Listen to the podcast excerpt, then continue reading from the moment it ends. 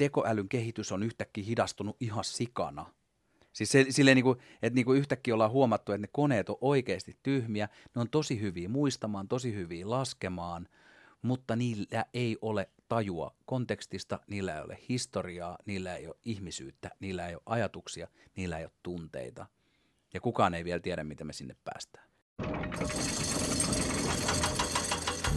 Maailman 26 rikkainta ihmistä omistaa saman verran kuin maailman köyhin puolikas. Miksi siitä huolimatta tuntuu niin epämukavalta puhua kapitalismista? Tässä Vastapainon podcastissa syväluetaan tietokirjoja ja puntaroidaan niitä vaihtuvan lukijan kanssa. Mä oon Juho Kankaanpää ja tää on Painavat asiat.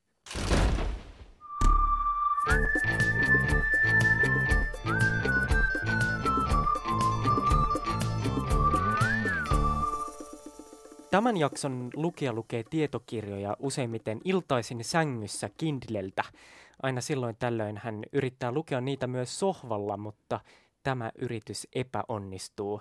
Ja kerrotaan vielä, että joskus 90-luvun puolivälissä lukijamme sai käsiinsä Nicholas Negro Ponten ennustuskirjan Digitaalinen todellisuus, ja vähän samalla tiellä lukijamme on edelleen.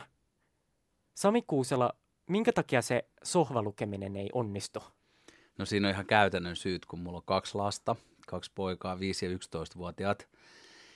Ja sitten on vielä emäntä, eli muija, eli vaimo, eli Mari, joka tota noin, niin, niin sitten se, se on semmoista hässäkkää siellä himas koko ajan, että, että sitten se tuntuu jotenkin sellaiselta niin kuin loukkaukselta sitä tilannetta kohtaan ilmeisesti, tai se houkuttelee tosi paljon ihmisiä luokseen, jos avaa kirjeen ja on rauhassa. Että tulee koko ajan keskeytyksiä. Joo. Nicholas Negro Ponte ennusti tuossa kirjassaan jo 90-luvulla, miten netti tulee muuttumaan ja mullistamaan meidän elämämme. Ja tosi moni noista ennustuksista pitää paikkaansa. Mutta mitä Necroponte ei osannut ennustaa?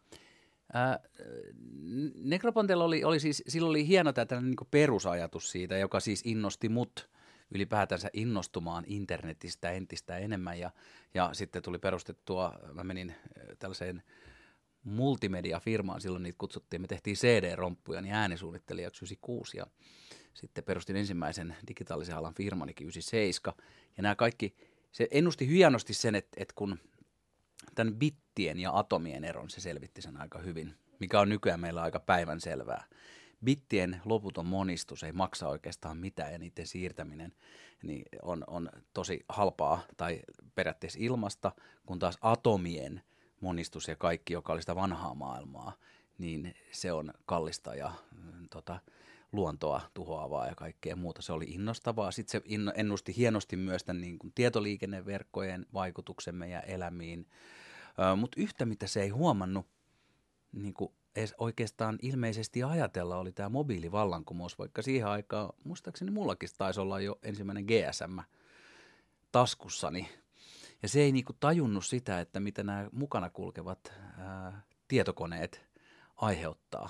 Silloin oli esimerkiksi tällainen visio siinä Bean Digital-kirjassa, että, että tulevaisuudessa voidaan jäljittää, että missä ihminen kulkee rakennuksessa ja vain siinä huoneessa puhelin soi – Nerokas idea. mut, mut niinku, ja se oli hyvä, hyvä esimerkki siitä, mikä näkyy tässä Onko kapitalismilla tulevaisuutta kirjassakin, että ennustaminen on tosi vaikeaa ja siitä jää tosi nopeasti kiinni, niin. että mitä, mitä, tota, että mitä, mitä, mitä on niinku arvellut tapahtuvan ja sitten jotain täysin ilmeistä ei näe. Sami, sä pyysit, että mä esittelisin sut liikemiehenä. Tälleen neutraalimmin sä oot siis startup-yrittäjä – ja tällä hetkellä sä pyörität sun perustamaasi Underhood-somepalvelua. Paremmin sut ehkä tunnetaan hupparihörhönä. Sä kirjoitat saman nimistä blogia Kuivikseen, eli Suomen Kuvalehteen. Mä kutsun sut lukemaan tietokirjaa Onko kapitalismilla tulevaisuutta? Tähän vähän sen jylhään kysymyksen yrittää vastata viisi sosiologiaa ja yhteiskuntatieteilijää, jotka pääosin toimii Jenkeissä. Kirjoittajat itse kutsuu tätä tarkastelutapaansa tämmöisellä aika hienolla ja mahtipontisella sanalla kuin makrohistoriallinen sosiologia. Se tarkoittaa siis sitä, että keskitytään miettimään kapitalismin tulevaisuusskenaarioita jotenkin sellaisella tosi isolla järjestelmätasolla, eikä äh, takerruta mihinkään yksityiskohtiin. Eikö se ole vähän naivia puhua jostain kapitalismista? Siinähän on vähän sellainen aika vahvasti vassarisoundi. Mä itse tikkaan äh, puhua markkinataloudesta ja mua on haukuttu itteeni Suomen sosialistisimmaksi liikemieheksi tai Suomen kommunistisimmaksi liikkeenjohdon konsultiksi, koska mä en näe sellaista suurta ristiriitaa äh, hyvin toteutetun markkinatalouden ja hyvinvointivaltion niin kuin välillä. Ja, se, ja se, sen takia tässä, tässä, tässä niin kuin tuntui heti, heti haiskahti vähän tämä 70-lukulaisuus jo nimestä lähtien tässä sinänsä ansiokkaassa kirjassa. Niin eikö se vanha juttu ole se, että ainoastaan vasemmista puhuu jostain kapitalismista ja oikeisto puhuu taloudesta? Niin, niin se vähän on, joo. Ja markkinatalous on sitten taas tämä tällainen vähän, vähän tota noin, niin neutraalimpi termi, mutta sekin on kuitenkin sitten aika lailla tämän oikeiston ja ehkä keskustan käytössä. Palataan vielä tähän sanaan kapitalismi. Mä alko, alkoi kiinnostaa se, että milloin sä oot viimeksi itse keskustellut kapitalismista? Puhutaanko siitä edes startup-maailmassa? No ei se, itse asiassa mä tapasin eilen tuttavaani vuorineuvos Harri Kermistä. Ihan niin kuin mä esittelin sille meidän bisnestä vähän, koska se on sparraillut meitä vähän, eli jeesaillut meitä ja antanut niin kuin apua meidän startupille ja se lukee just kans tätä kapitalismiteoriaa. Mutta en mä siis esimerkiksi edes oma ikästeni, eli siis äh, reilu nelikymppisten keskuudessa ole tota, ei me keskustella baaris kapitalismista, markkinataloudesta ehkä jonkun verran, mutta on sekin aika tylsä aihe. Et enemminkin jostain sekoilusta ja bisnestä. Ja... Katsotaan hetki tätä kirjan kantta. Tässä kirjan kannessa on kuva tämmöistä aika geneerisestä pukumiehestä, joka me tunnistetaan heti jonkinlaiseksi bisnesmieheksi tai ehkä jopa pankkiiriksi tai keinottelijaksi. Se on niin kuin pilvenpiirtäjän huipulla ja se kattelee sitä avautuvaa kaupunkia tämän lasin lävitse. Ja se on vähän niin kuin eristyksissä ja suojattuna jossain omassa korkeudessaan. Ja kaiken lisäksi se on kääntänyt katsojalle selkänsä. Me ei siis nähdä tänne tyypin kasvoja. Mitä tämä kansi kertoo sun mielestä tämän kirjan teemoista? No ehkä se kertoo siitä kuvittajasta, että se on joku hippi. Jos se hippi on saanut ajatuksen, että minkälainen on kapitalisti, niin ehkä se näyttää tuolta. Nykyajan kapitalistit voi näyttää vaikka miltä, että toi on ehkä tuollainen Wall Street-elokuvan niin kuin, ajatus kapitalistista pilvenpiirtäjässä. Nykyään ne on jossain niin kuin, entisissä startupeissa, nykyään miljardia arvoisissa firmoissa hupparit päällä – usein ne monet rikkaimmista. Niin, tämä on aika tämmöinen elokuvamainen, julistemainen kannesi, vähän jopa ehkä toimintaelokuvamainen. Mä mietin sitä, että tämä kansi... Niin voi se hypätäkin, oh, se oli hyppäämäskin siitä. Niin, jos se on epätoivoinen, niin. kyllä. Mä mietin vaan sitä, että eikö tämä kirjan kansihenkilö äh, ole aika lailla vähän niin kuin tämä koko kirjan kapitalismi. Se on jollain tavalla viekas ja oikukas, tuntematon ja ennustamaton. Joo, ja onhan siis, jos me puhutaan nyt sitten kapitalismista, välillä mua, vaikka mä oon niin kuin harvinaisen vassari äh, toimijakseni liike-elämässä, niin tota, välillä mua kyllä syletti jonkun verran ne tota, aikamoiset yksinkertaistukset, että kapitalismin ainut tehtävä on pääomien kasautuminen ja kapitalismi haluaa vain pelkästään voittoja eikä ajattele mitään. Mutta ehkä se jossain idearakennelmassa niin onkin, mutta sitten kun mennään sinne käytännön tasolle, niin sitten se ei olekaan ehkä ihan niin selkeää. Et se, se ehkä siinä jotenkin, että et kyllä mä, niinku, mä uskon myös siihen niinku, eh, hyvää tekevään voimaan. Tämä on jännittävää tässä kirjassa, että kirjoittajia on viisi – ja tässä on yhteinen alku- ja loppupuheenvuoro sekä kaikilta kirjoittajilta omat lukunsa, mutta oikein mistään ei olla samaa mieltä, ja jopa tämä niin määritelmä, kapitalismin määritelmä aiheuttaa eri puraa. Miten tässä kirjassa sitten sun mielestä määritellään kapitalismi? Se on nyt tämmöinen käsite, jota me ollaan tässä pyöritelty aika paljon, mutta mitä no, nämä kirjoittajat sanoo? No, no miten mä nyt ymmärsin niin kuin tälleen näin kertalukemalta ja ei yhtä viisaana kuin he, niin tota, tällainen 400-500 vuotta vanha systeemi, jossa pointti on tota, kilvo, kilvoittelusana ei muuten näkynyt kertaakaan tuolla, joka on tällainen Matti Apusmaisuus, josta myös tikkaan, siis niin, myös Matista ja, tota, ja myös kilvoittelusanasta, vaan siinä oli ennemminkin tämä, että on, on tässä jollain lailla ajateltiin, että ne kapitalistit on niitä tavallisista ihmisistä ulkopuolella olevia, just kasvottomia vallankäyttäjiä, jotka pyrkii kahmimaan mahdollisimman paljon sitä pääomaa. Ja sitten sen jälkeen, kun se, ne siirtää sitä tota, tuotantoa niin kuin koko ajan köyhempiin maihin ja riistää siellä niissä köyhissä maissa niin kuin näitä, tietysti tuo sinne vaurautta myös tuomalla sinne niin kuin esimerkiksi tehtaita, niin se, se, jo, se, on, se oli siinä yksi, ja sitten, sitten kun on kaikki riistetty, niin sitten alkaa finanssoituminen, eli aletaan tekemään niin kuin lainoja lainojen päälle ja lainojen yhdistelmiä ja erilaisia tällaisia instrumentteja, joita edes enää pankkiirit eivät ymmärrä, ja sitten puhkeaa finanssikupla. 2008-2009 siis tämä tulee tällainen niin kuin maailmanlaajuinen lama, kun, kun, niin kun asiat poksahtaa. Ja tämä oli siis, ja varmasti siinä on hirveästikin totta.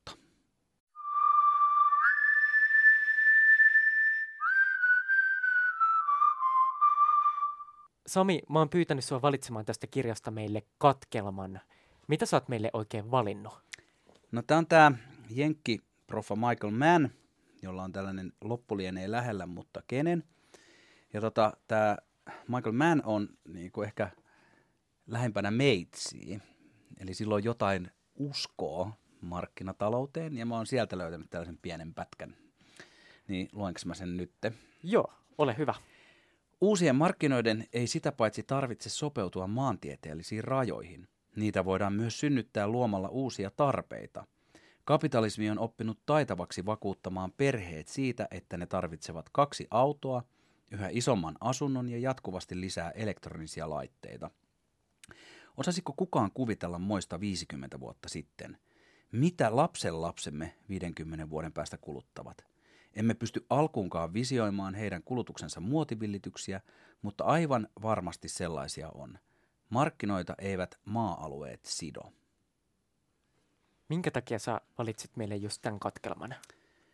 No, tässä on paljonkin sellaisia asioita, että et kun tämä liittyy vaikka ihan sinne nekropontteen, että siis vaikka bittiä, mitä bitit liikkuu yli, yli niin rajojen aika lailla vapaasti – miten me ollaan pikkuhiljaa opittu myös, että aika iso osa meidän kulutuksesta liittyy viidetuotteisiin, eli bittien tilaamiseen.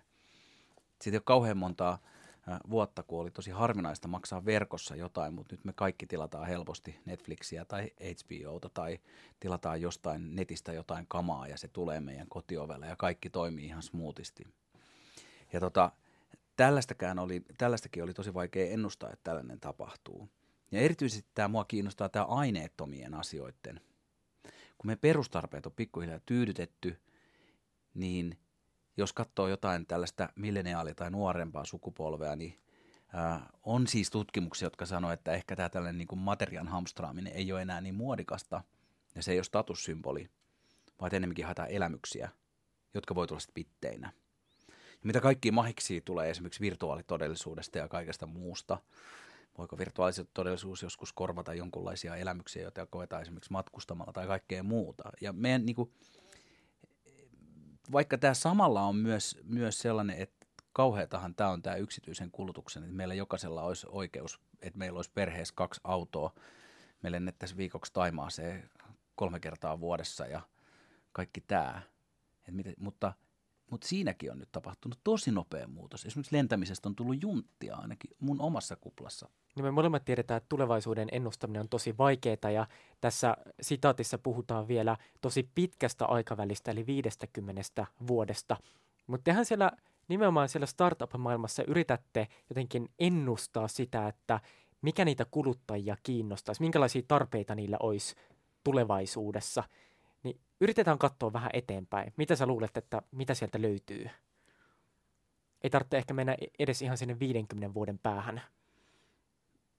Mä luulen sellainen niin kuin yleinen niin kuin aistien stimulaatio ja sellainen niin kuin virtuaalitodellisuus niin kuin tällaisessa viihde, viihdejutuissa saattaa olla sitten, varmaan alkaa sitten jostain pornosta ja leviää sitten johonkin niin kuin yleisempään kokemukseen, mutta se on varmaan yksi juttu. Sitten ylipäätänsä kaikkien niin kuin asioiden yksinkertaistuminen, maailman käyttöliittymä – siinä, miten sä saat erilaisia asioita esimerkiksi ostettua tai, tai koettua, niin se tulee niin kuin sellaiseksi, sitä ei melkein edes huomaa. Ne on niin tällaisia niin iso, isoja juttuja. Startupit tekee myös kyllä tosi paljon kaikkea sellaista niin, kuin, niin sanottua oikeaa bisnestä. Esimerkiksi äh, luodaan jotain, äh, jotka optimoi joidenkin rahtilaivojen niin kuin, äh, polttoaineen käyttöä. Rakennetaan suomalainen yksikin startuppi – tota, Norse Power tekee sellaisia metallisia purjeita jonnekin niin kuin säiliölaivojen kannelle ja siis niitä ratkaisuja, siis lääketiede, kaikki siis on koko ajan niin kuin isossa mullistuksessa ja yksi tällainen globaali malli, mikä näissä startupeissa on tullut, on se, että, että se yrittämisen ja rahoittamisen malli on kaikissa sama. Eli siis, että, että on tietty standardi, että yrittäjät eivät itse joudu kuseen jos se suuren riskin bisnes ei tuota. Ja sitten jos se menestyy, niin löytyy aina isompia rahoittajia ensiksi kotimaasta ja maailmalta, jotka ottaa sitä riskiä omilla rahoillaan suurten voittojen, niin kuin, ää, tota, suuria voittoja tavoitellessaan. Ja siis tällaisia juttuja tapahtuu koko ajan ja siis niin kuin maailma on muuttumassa kiihtyvällä tahdilla, mä uskon. Sä oot itse perustanut ekan yrityksesi joskus 90-luvun puolivälin jälkeen. 97, joo. Tässä on nyt yli 20 vuotta yrittänyt pikarikastua. Niin, varmasti ton kentän sisällä muutokset on myös ollut aika isoja. Mi- mitä on tapahtunut siinä reilussa parissa kymmenessä vuodessa? On ja ei. Silloin ensimmäisessä kuplassa ikään kuin, niin silloin jo keksittiin kaikenlaisia, keksittiin nämä kaikki, mitä internettiin nykyään liittyy. Mutta ei tiedetty toimiiko ne. Keksittiin siis verkkokauppa, keksittiin niin kuin – kaikenlaiset niin kuin verkossa pelattavat pelit, keksittiin sosiaalinen media, keksittiin se vuorovaikutteisuus, kaikki muu. Ja nyt se on, se on kypsässä vaiheessa. Et ehkä se on silleen, että nyt on tullut tuosta, esimerkiksi tästä internetmaailmasta, on, se on niin kuin kypsynyt, siitä on tullut vähän niin kuin tavallista. Ja nyt on sukupolvia, jotka ei ole elänyt, jotka on ihan täysjärkisiä, jotka ei ole elänyt ennen internettiä. Mä oon Juho Kankaanpää ja tämä on siis Painavat asiat myös mä oon valinnut meille yhden katkelman, ja mun katkelma on Randall Collinsin tekstistä, jossa maalaillaan keskiluokan työn loppua, kun teknologia korvaa työntekijät. Kallishan tekee siis jonkinlaiset Juha Siltalat ja on tosi huolissaan siitä, että mitä tälle kuuluisalle keskiluokalle tapahtuu. Ja Kallinsin perusteesi menee näin. Tekoäly ja robotisaatio on aikaisemmin uhannut lähinnä matalapalkka-aloja, mutta kun teknologia kehittyy tarpeeksi, niin tekniikka alkaa korvata myös hyvin palkattuja duuneja. Ja silloin valtava määrä ihmisiä putoo palkkaduunien ulkopuolelle, milloin niillä ei ole enää varaa kuluttaa ja pitää tätä järjestelmää pystyssä. Ja lopulta tästä syntyy jonkinlainen kriisi. Kalins esittelee myös erilaisia pakoteita, joilla valtiot on yrittäneet epätoivoisesti jotenkin hidastaa tätä muutosta aikaisemmin – Yksi niistä kuuluu näin. Tutkintoinflaatio vähentää ylimääräistä työvoimaa pitämällä useamman ihmisen poissa työmarkkinoilta, ja niissä tapauksissa, joissa opiskelijat saavat rahaavustusta joko suoraan tai edullisten ja viime kädessä maksamatta jäävien lainojen muodossa, kyseessä on peitelty tulon siirto. Siellä, missä hyvinvointivaltio ideologiana on epäsuosittu, kouluttautumismyytti tukee hyvinvointivaltiota peitellysti. Kun kuvaan lisätään alemman, ylemmän ja korkeamman asteen miljoonat opettajat ja koulujen hallintohenkilöstö, niin koulutusinflaation kätketyn keinesiläisyyden voidaan sanoa käytännössä pitävän kapitalistista taloutta hengissä. toi on musta hyvä, mutta toi jäi mullekin mieleen. Mitä sä oikein ajattelet tästä väitteestä? Puhutaan miljoonista opettajista ja niin suuruusluokka on tosi iso. Me puhutaan varmaan myös siitä, että kun vanha maailmanjärjestys on ikään kuin muuttunut, se ei ole ehkä muuttunut niin paljon kuin monet, monet niin kuin jankuttaa, esimerkiksi niin kuin työn Et yhä edelleen suurin osa ihmisistä on vakituisessa palkkatyössä, määräaikaisten ja tällaisten lyhytaikaisten työsuhteiden määrä ei ole lähtenyt mihinkään erityiseen kasvuun ainakaan Suomessa, ja vaikka sitä media-alahan si- siinä on niin erikoinen, että siellä on tapahtunut tämä ja sen takia tulee tämä vääristymä, että siitä puhutaan. Mutta tota, se vanhan maailman ajatus siinä, että, että menet ja opet, opet, opettelet itsellesi jonkun ammatin ja sitten menet jonnekin isoon vakaaseen firmaan töihin ja sitten siellä sitten hoidat hommasi hyvin ja pääset eläkkeelle ja sulla on sitten mökki ja sitten sulla on ollut ne kaksi autoa, mutta sitten sä voit luopua, kun lapset on lähtenyt pesästä, niin ehkä tämä näin. Ja se, se taas näkyy siinä, että samaka koulutuspanoksia lisätään niin kuin pitääkin. Koko ajan tämä meidän eliittiosa tästä maapallosta niin on, tarvii enemmän ja enemmän tietoa, mutta se koulutus ei enää ainakaan tällaisen vanhan professorin mielestä se on kauheaa, että se ei enää suoraan johda siihen pitkään uraputkeen. Mutta mä en ole ihan varma, että haittaako se nuoria ihmisiä niin paljon. Kuinka moni, en, mulla ei ole tästä tutkimustulosta, varmaan joku on sen tehnyt, kuinka moni oikeasti haluaa, että minäpä menen kuule nyt sitten tuonne niin kuin Ensokutseetille töihin ja sieltä sitten eläkkeelle, että nyt kun on kaksi kakkonen, niin tästä nyt vedän vaan 40 vuotta ja sen jälkeen homma on ohi. Mutta jos kärjistää, niin Collinshan väittää tässä, että koulutus on siis tapa pitää ihmiset pois työelämästä, tai pikemminkin äh, tapa pitää ne poissa työttömyydestä. Joo, ja se oli musta tosi kiinnostava ja rohkea heitto kanssa, tai no rohkea, no siis kai nyt voi heittää mitä vaan, jos sä oot joku proffa, sosiologian proffa, mutta, mutta että, et, et, niin se varmaan on, että, että me keksitään sitten niinku jotain tekoäly liittyen. Juha Sipilä sanoi tuossa kevään niin vuosi sitten, että miljoona suomalaista pitää kouluttaa tekoälyosaajiksi.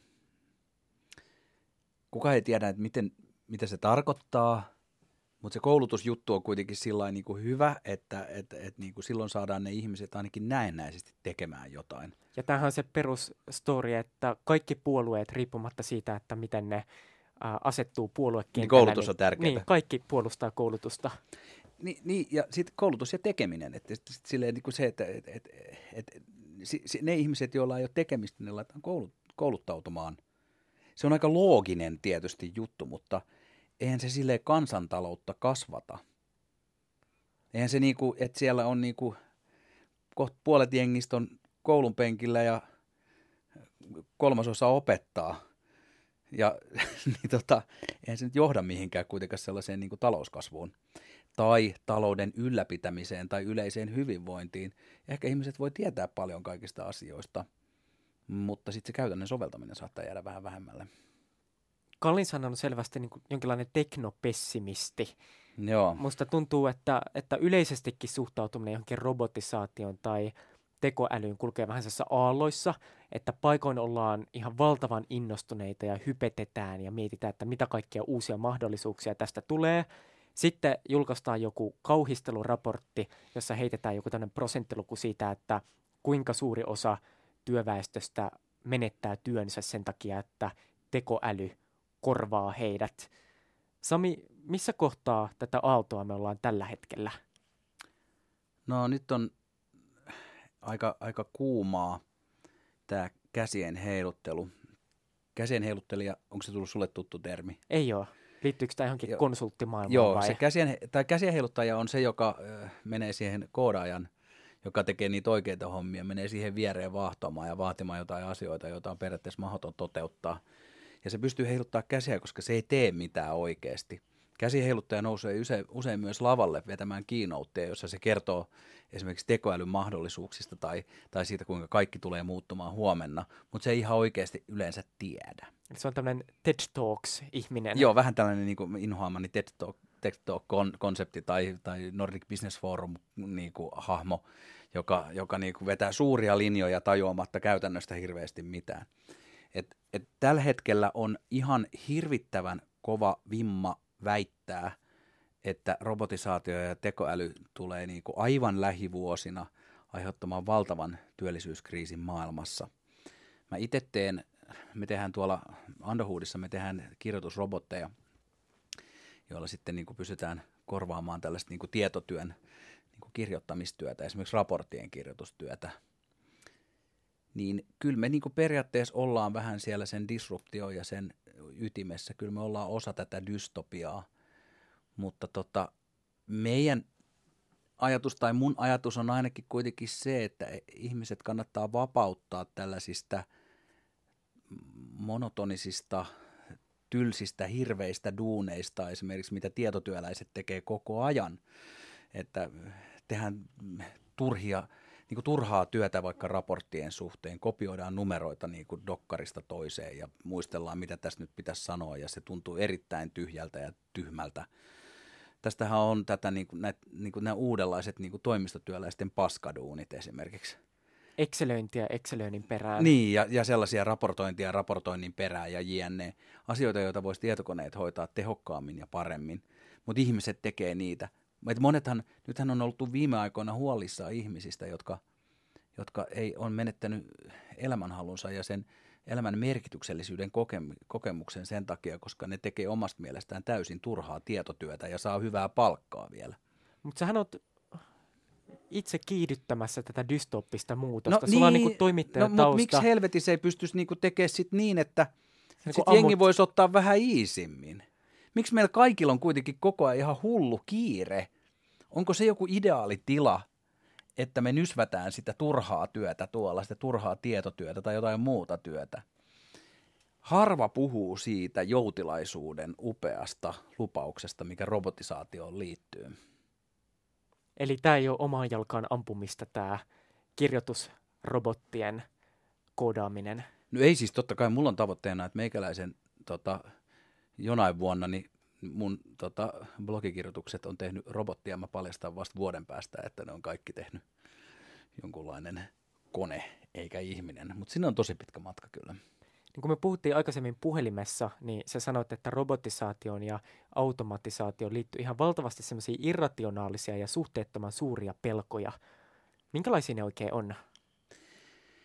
Niin, no esimerkiksi sit, sitten on tämä tällainen tämä singulariteetti, jossa, jossa niin kun, ainakin robottien tällainen niin kuin verkostoitunut äly ylittää ihmisen älyn ja sitten sen jälkeen alkaa tällainen, tällainen tota noin, niin robottien ylivalta, jossa jossain vaiheessa robotit saattaa päättää, että, että ei me, ei me noita ihmisiä mihinkään tarvita, kun ne rakentaa itse robotteja ja niillä on jonkunlaiset tunteita muistuttavat ominaisuudet tai ainakin jotkut prioriteettijärjestykset niiden ää, tota, mikrobiireissä tai mitä ne ikinä onkaan sitten siinä vaiheessa – se on, se on kans tosi kaukana, mutta siitähän on nyt varoitellut sitten Elon Muskista just kuolleeseen Stephen Hawkingiinkin.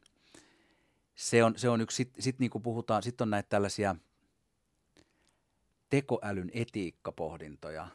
Maailman tyl, tylsin ehkä aihe on tällainen tota noin, niin, trolley problem, eli joka, joka liittyy siihen, että tällainen tota, itseään ohjaava auto on törmäämässä, se on sisällä sinä. Sitten siinä on edessä este, että jos se törmää siihen, se tappaa sinut eli matkustajan. Ja sitten sieltä tulee erilaisia tyyppejä, että, että nyt sieltä tulee äiti ja lapsi, vai jos sieltä tulee vanki, jos sieltä tulee liikemies, eli kapitalisti, niin mi, kenet se siinä sitten tappaa. Ja tästä on tehty siis niin kuin valtavia ongelmia, ja tämä on yksi sellainen toistuva hokema, jota niin kuin noissa seminaareissa pohditaan. Se on ihan mieletöntä. Tämä on tämmöinen perinteinen äh, lukion filosofian tuntien kummalle raiteille käännät junan. Joo, siis perus, joo, se on se perus problemi, joka on siirretty tähän itseään ohjaavien autojen äh, tota, aikaan, vaikka ei niillä ole sitä kaikkea tietoa mitenkään tietenkään, ne on vielä tosi tyhmiä. Teslakin sanoi, että 2018 todellakin autot ajaa itsekseen, se vaan vaivihkaa poistettiin sieltä pois niistä, niistä tota, lupauksista ja spesifikaatioista. Kaiken tämän tekoälyn kehitys on yhtäkkiä hidastunut ihan sikana. Siis se, silleen niin kuin, että niin kuin yhtäkkiä ollaan huomattu, että ne koneet on oikeasti tyhmiä, ne on tosi hyviä muistamaan, tosi hyviä laskemaan, mutta niillä ei ole tajua kontekstista, niillä ei ole historiaa, niillä ei ole ihmisyyttä, niillä ei ole ajatuksia, niillä ei ole tunteita. Ja kukaan ei vielä tiedä, miten me sinne päästään. No, mutta Collins kuitenkin selvästi uskoo siihen, että robotit, että ne on todella fiksuja ja ne tulee viemään meidän kaikki työt. Kaikki sinne luova työkin tulee korvaamaan. No ihan mahtavaa. Mä ainakin ottaisin tosi iisisti. Mä, siis jos, jos vaan saa riippumaton jonnekin ripustettua ja hyviä päihteitä, niin mä oon mielelläni vietän valitset- hyvää aikaa ja, ja, ehkä, nautinnon. ja kirjoittelen ehkä sitten jotain juttuja, joita ehkä robotti ei keksisi. Mutta Kallins heittää tämmöisen arvion, että rakenteellinen työttömyys voisi saavuttaa 50 prossan osuuden vuoteen 2040 mennessä. Kuinka uskottavana skenaariona sä pidät tätä? No toi on aika ääriskenaario. Ö, kaikenlaisia on heitelty ja jokainen on varmaan ihan yhtä, yhtä oikeassa niissä skenaarioissa. Itellä on kuitenkin se ajatus, että kyllähän meille niin kuin ihmisille tekemistä riittää. Ihmisille hoiva, hoivatyössä, niin kuin me nähdään esimerkiksi nyt, niin on ihan hirveä, hirveä tarve ihmisistä. Ylipäätänsä palveluammateissa, ylipäätänsä siinä, että meillä olisi niin kuin aikaa toisillemme, eikä siihen perussuorittamiseen, tapahtui se sitten tehtaassa tai toimi, toimistossa. Työ ei ole itse, itse arvo, mikä sitten taas niinku tuntuu jollain lailla näillä, jotka niinku sanoo, että kapitalistinen järjestelmä tai, tai olisi sitten kommunista, kommunismi tai mikä tahansa, koska se on ollut niin työkeskeistä. Niin nyt, niin nyt siitä koetaan niinku valtavana kriisinä, että jos se työ vihdoin ja viimein vähän vähenee, silloinhan se voi olla esimerkiksi opiskelu voi olla kiva harrastus, voi oppia uusia asioita ja kehittää ajatteluaan. Ja sen jälkeen ehkä pystyt tekemään parempia koneita. Mitä sä itse ajattelet, että voidaanko tämän robotisaation kautta myös luoda uusia työpaikkoja? Vai onko se automaattinen laskusuunta? Nyt on esimerkiksi jo pitkään on ennustettu, että koodaaminen, koodaamistyöt loppuu kohta. Mutta koko ajan vaan tarvitaan enemmän koodaajia. Koska jonkunhan pitää suunnitella ne koodaavat robotitkin. Ja sitä koodaamista on koko ajan enemmän ja enemmän. Öö, robotisa- robotisaatio on siinä mielessä kiinnostava tietysti, että kyllähän se niin kuin lähtökohtaisesti kuitenkin vähentää ihmistyön määrää. Se robotin yksi, tota, yksi niin kuin määritelmä on, että robotti ö, tekee jotain työtä, mitä ihminen on aikaisemmin tehnyt. Usein siihen liittyy vielä se, että se tekee sitä paljon tehokkaammin, se tekee väsymättömästi. Minusta yksi kiinnostava tällainen niin kuin pieni yksityiskohta on, että on täysin robotisoituja tehtaita, joissa ei ole yhtään ihmistä, korkeintaan ehkä jossain valvomassa tuijottamassa mittareita. Ja ne tekee hienomekaanista työtä, niin se ei välttämättä ole valoja päällä ollenkaan. Koska niillä on muut sensorit ja ne tietää, missä ne erilaiset asiat on, mihin ne koskee. Ja ne, se ei perustu näköön. Onko kapitalismilla tulevaisuutta kirjassa? Kapitalismi uhkaa ennen muuta itseään, mutta sen lisäksi tässä kirjassa luetellaan paljon muitakin uhkia. Yksi niistä on ilmastonmuutos. Miten sun mielestä tässä kirjassa puhutaan ilmastonmuutoksesta? Siitä, puh- siitä puhutaan yllättävän paljon, mikä oli musta aika silleen niin kuin hieno yllätys. Se oli kauan, se kuitenkin 2013 tämä julkaistu englanniksi, 2014 suomeksi ja varmaan kirjoitettu 2012, niin ei se silloin ollut vielä niin kuuma aihe silleen niin kuin yleisesti, esimerkiksi niin kuin tällaisessa valtamediassa. Ja se oli, nythän siihen, siihen se kriisitietoisuus on sitten herännyt ihan jokaisessa melkein maapallon asukkaassa. Se, se oli, se oli niin kuin, ja si, sitä, kautta, sitä kautta se vaatimus siitä rajoja ylittävästä niin kuin, niin kuin kapitalismin, jos se nyt on sitten kapitalismia tai mikä se nyt onkaan, hillitsemisestä, varsinkin jos se on luonnonvaroja kuluttavaa. Niin se oli, se oli yksi niin kuin vahvimpia lohkaisuja tuossa. Tämähän oli myös ennen, kun on sanottu, että pakolaiskriisi ainakin jo, joltain osin liittyy ilmastonmuutokseen, koska esimerkiksi jossain, jossain Pohjois-Afrikassa oli tosi kuivat kaudet ennen kuin sitten niitä alkoi sitten oikeasti tosi paljon ihmisiä tulee siitä Välimeren yli. Tämähän oli myös ennen sitä tota, tota noin, niin pakolaiskriisiä tai sitä joukkomuuttoa, joka tapahtui silloin 2014-2015, 2015 kovimmillaan.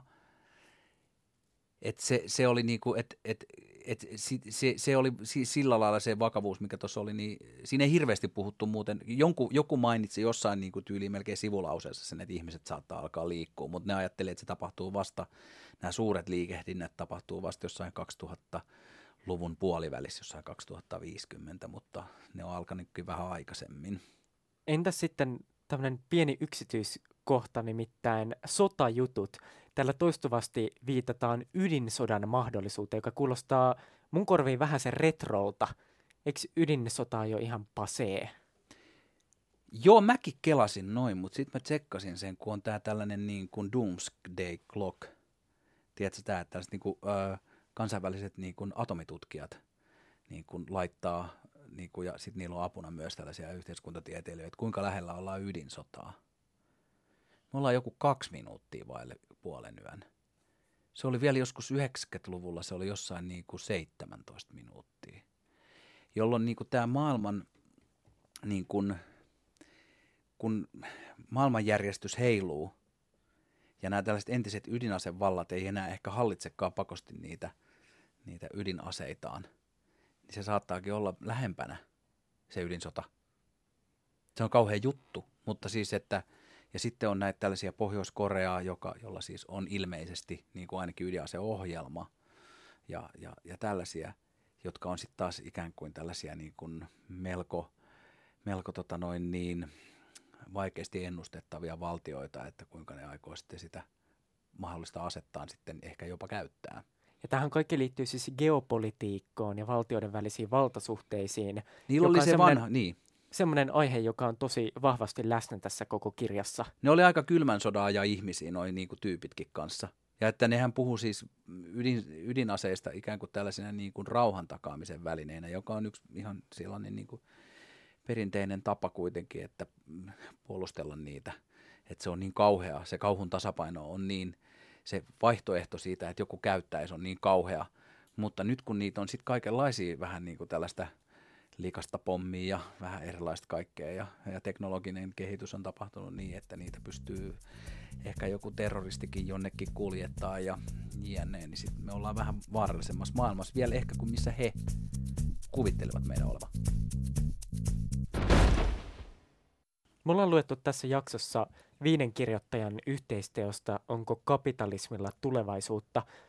Tässä Nitessähän esitetään tosi monenlaisia väittämiä siitä, että mitä tulevaisuudessa voi tapahtua, mutta kirjoittajat on ihan valtavan varovaisia. Ne on kirjoittanut itselleen kaikenlaisia takaportteja ja sellaisia epämääräisyyksiä, ja kaiken lisäksi ne on vielä erimielisiä keskenään. Sami, mitä ne itse asiassa väittää meille tulevaisuudesta? No ne, mitenköhän sitä nyt sanoisi, ne, ne, ne niin väittää, että siitä ne on aika saman tota, mielisiä, että tämä kapitalistinen meno, mitä se nyt ikinä onkaan, mutta miten ne siis niin kuin sitä määritteli jokainen vähän eri lailla, niin se, se on nyt kriisiytymässä. Ja se on näkynyt nyt, että kun talouskasvu on ihan aidosti siis niin kuin hidastunut esimerkiksi länsimaissa – niin kuin pidemmä, nyt jo jonkun aikaa, ja ne puhuu, että 70-luvun jälkeen. Se on, se on sellainen muutos. Nämä monethan näistä, kun mä vähän katsoin, että minkä ikäisiä nämä on, niin nämä on niitä suuren, suurten ikäluokkien tyyppejä. Että et nämä on kokenut sen sodan jälkeisen niin kuin supernousun, jossa niin kuin teit melkein mitä vaan, niin talouskasvu ja kaikki. Ja sitten tuli, ja sitten me elettiin toivon aikakautta. Eli elettiin sitä, että – että niinku yhtäkkiä sulla olikin varaa autoon tai yhtäkkiä sulle tulikin niinku, äh, himaa mikroaaltouuni, mikä oli jotenkin tosi siistiä. Ja siis niinku tuli tällaisia uusia juttuja, jotka näkyy ihmisten arjessa. Nyt mu- asia on muuttunut vähän vaikeammaksi ja nyt on niinku tullut niinku tällainen systeemi on vähän niin kuin heidän mielestään kriisissä. Itse mä ehkä näen, että se on niin kuin jonkunlaisessa kiinnostavassa muutostilassa – mutta ne kaikki oli sitä mieltä, että tämä homma on kuitenkin jollain lailla, jollain lailla kusahtamassa ja se aika, milloin se niinku isommin kusahtaa, johtuen sitten olisi sitten ympäristösyistä tai, tai siis niinku ihan, että järjestelmä rapautuu jotenkin sisältä ja sitten se vaan jotenkin poksahtaa, niin se on siellä 2030-2050. Joo, esimerkiksi Immanuel Wallerstein arvioi, että tämä maailman järjestelmän kriisi alkaisi 2050 ja mm, joillakin muilla kirjoittajilla oli pikkusen optimistisempia skenaarioita siitä, mitä saattaisi tapahtua. Mutta aika monella kirjoittajallahan oli myös sellainen väite, että tapahtuu jonkinlainen yhteiskuntaluokkien jakautuminen, että tulee olemaan joku pieni eliitti, joka pärjää hyvin, jolla on työtä ja mahdollisuuksia, ja sitten tulee olemaan iso määrä ihmisiä, jotka on ilman töitä ja toimeentuloa, ja se aiheuttaa jonkinlaista polarisaatiota. Joo, ja ne pidetään se iso, aika iso määrä. Muistaakseni se puhui jostain, oliko se 20-30 prosenttia tai jotain tällaista, jos muistan oikein. Niin se pidetään kurissa joko voimakeinoin tai sitten tarjoamalla niille riittävän hyvä elin, eh, tällainen niin kuin elämänlaatu. Ja sehän on muuten tästä viihteellisyydessä on aika kiinnostavaa, että siitä on tullut tutkimustuloksia, että esimerkiksi Briteissä työttömät nuoret, varsinkin miehet, niin on koko ajan tyytyväisempiä elämäänsä. Ihan vaan sen takia, että niillä on pleikat ja koneet, tietokoneet ja internet. Aivan, eli jotain hyvääkin. niin, kyllä mä ainakin näen sen hyvänä. Ei se niin kuin sille, että menisit nyt sitten oikeasti töihin kaivamaan kuoppaa. Ja Michael Mann uskoo myös semmoiseen matalan kasvun kapitalismiin, eli kaikki kirjoittajat ei ole kuitenkaan räjäyttämässä koko järjestelmää palasiksi. Joo, ja sitten se sellainen, ja sitten tällainen, niin kuin, ja jotkuhan puhuu myös siitä, muistaakseni Mannikan siitä, että, että se vauraus jakautuu tasaisemmin koko maapallolle.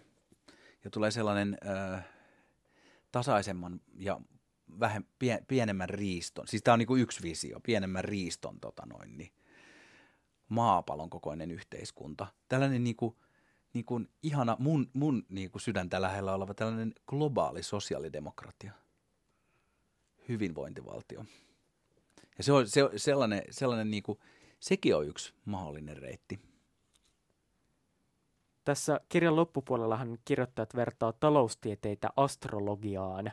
Taloustieteet on siis niiden mielestä jonkinlaista tästä valistunutta mutuilua, joka on saanut yhteiskunnassa liian ison roolin. Ja samalla nämä kirjoittajat mollaa mun lempparilasta eli postmodernia ja väittää, että se on tehnyt tosi paljon hallaa yhteiskuntatieteelliselle tutkimukselle. Mutta kuinka uskottavaa sun mielestä sitten on ennustaa tulevaisuutta jollain sosiologisilla menetelmillä? Onko nämä uskottavia? No siis mun mielestä se oli tuoretta, koska sitä on aikaisemmin yritetty ennustaa taloustieteellä – ja, ja musta tämä oli ihan mahtava tämä, että, että kun verrattiin astrologiaan, niin kun sitten puhuttiin astrologiasta näin, että suuruutensa päivinä astrologia oli kuitenkin enemmän kuin pelkkä eliitin ideologian heijastuma, että se oli parhaimmillaan pitkälle matematisoitu oppi, joka ke- ke- perustui siis vuosisatojen aikana kerättyihin havaintoihin ja johti nykyaikaisen tähtitieteen perustamiseen. Ja, tää, ja, ja, täs, ja, ja kuinka ne puhuvat siitä, että – että nämä niin kuin taloustieteilijät tällä hetkellä ne niin kuin ikään kuin yrittää tuoda järkeä tänne eliitin, eliitin niin kuin pyrkimyksiin ja sen takia on nostettu aika korkealle. Ja se oli musta tosi kiinnostavasti sanottu ja ainakin meikäläisessä resonoi ihan täysin. Ja tällainen niin kuin humanistisempi, ihmistiedemäisempi. Mä oon ihan siis, mä oon siis suoraan sanoen aivan sairaan kyllästynyt näihin niin kuin taloustiedesetiin, jotka tulee lyömään jollain Twitter-lekalla päähän jotain, joka uskaltaa yhtään unelmoida. Sä sanoit tuossa aikaisemmin jo siitä, että esimerkiksi ilmastonmuutosta käsitellään niin kuin suhteellisen hyvin tässä kirjassa, ottaen huomioon, että milloin tämä kirja on kirjoitettu ja julkaistu. Varmaan silloin, kun tätä on tehty, niin näiden kirjoittajien mielessä on ollut vaikka joku vuoden 2008 finanssikriisi. Se oli just se niin yksi määrittävä iso. Mutta mitä sä luulet, että jos tämä kirja olisi julkaistu nyt vuonna 2019, niin mitkä asiat olisi toisin? No ainakin mä väittäisin, että koska nehän ei millään nähnyt sitä, että joku niinkin niin kuin heidän mielestään täydellinen idiootti ja dorkaadi Donald Trump voisi tulla niin kuin Yhdysvaltain presidentiksi, koska siis tuollaisen populist, populistin nousu, niin sehän yllätti joka ikisen niin kuin tällaisen sivistyneistön liberaalin edustajan siis niin kuin aivahousut kintuissa – Toinen juttu, mikä oli, että he, ne ei nähnyt tietenkään sitä, ne puhu EUn kriisistä, mutta eihän kella ollut hajuka Brexitistä, joka oli myös tällainen populistinen liike. Nythän ne olisi aivan pöyristyneitä, siis niin kuin superpöyristyneitä siitä, että, että tota niin kuin idiootit ovat päässeet valtaan ja saaneet kansan valitsemaan väärin. Ne olisi, mä väittäisin, että ne olisi, ne olisi niin kuin paljon niin kuin surullisempia – demokratian tilasta ja niiden käsitys kansasta olisi silleen, että kansa on tyhmää. Sami, sä oot nyt lukenut tätä kirjaa huolella. Kerro tähän loppuun asteikolla yhdestä kymppiin, kuinka painavaa asiaa tämä oli? kyllä se oli musta must silleen niin kuin näkökulmana yhdeksän pain, ainakin ysiä. On hyvä lukea kirjoja, joiden kanssa on eri mieltä, koska niistä oppii paljon enemmän kuin niistä, joiden kanssa koko ajan nyökyttelee. Sä olit aika antelialla päällä pisteissä. Ei, mutta kyllä, siis kyllä mä dikkasin, mä opin tästä tosi paljon ja tämä laittoi mut ainakin niinku kelaamaan niinku ihan uudella tavalla tätä markkinataloutta, ei ehkä niinkään kapitalismi. Sami Kuusela, kiitos tosi paljon, että sä pääsit vastapainokustantamon podcastiin vieraaksi. Mä oon siis Juho Kankaanpää ja tämä on Painavat asiat. Jatketaan ensi jaksossa uuden lukijan ja kirjan kanssa. Thank you.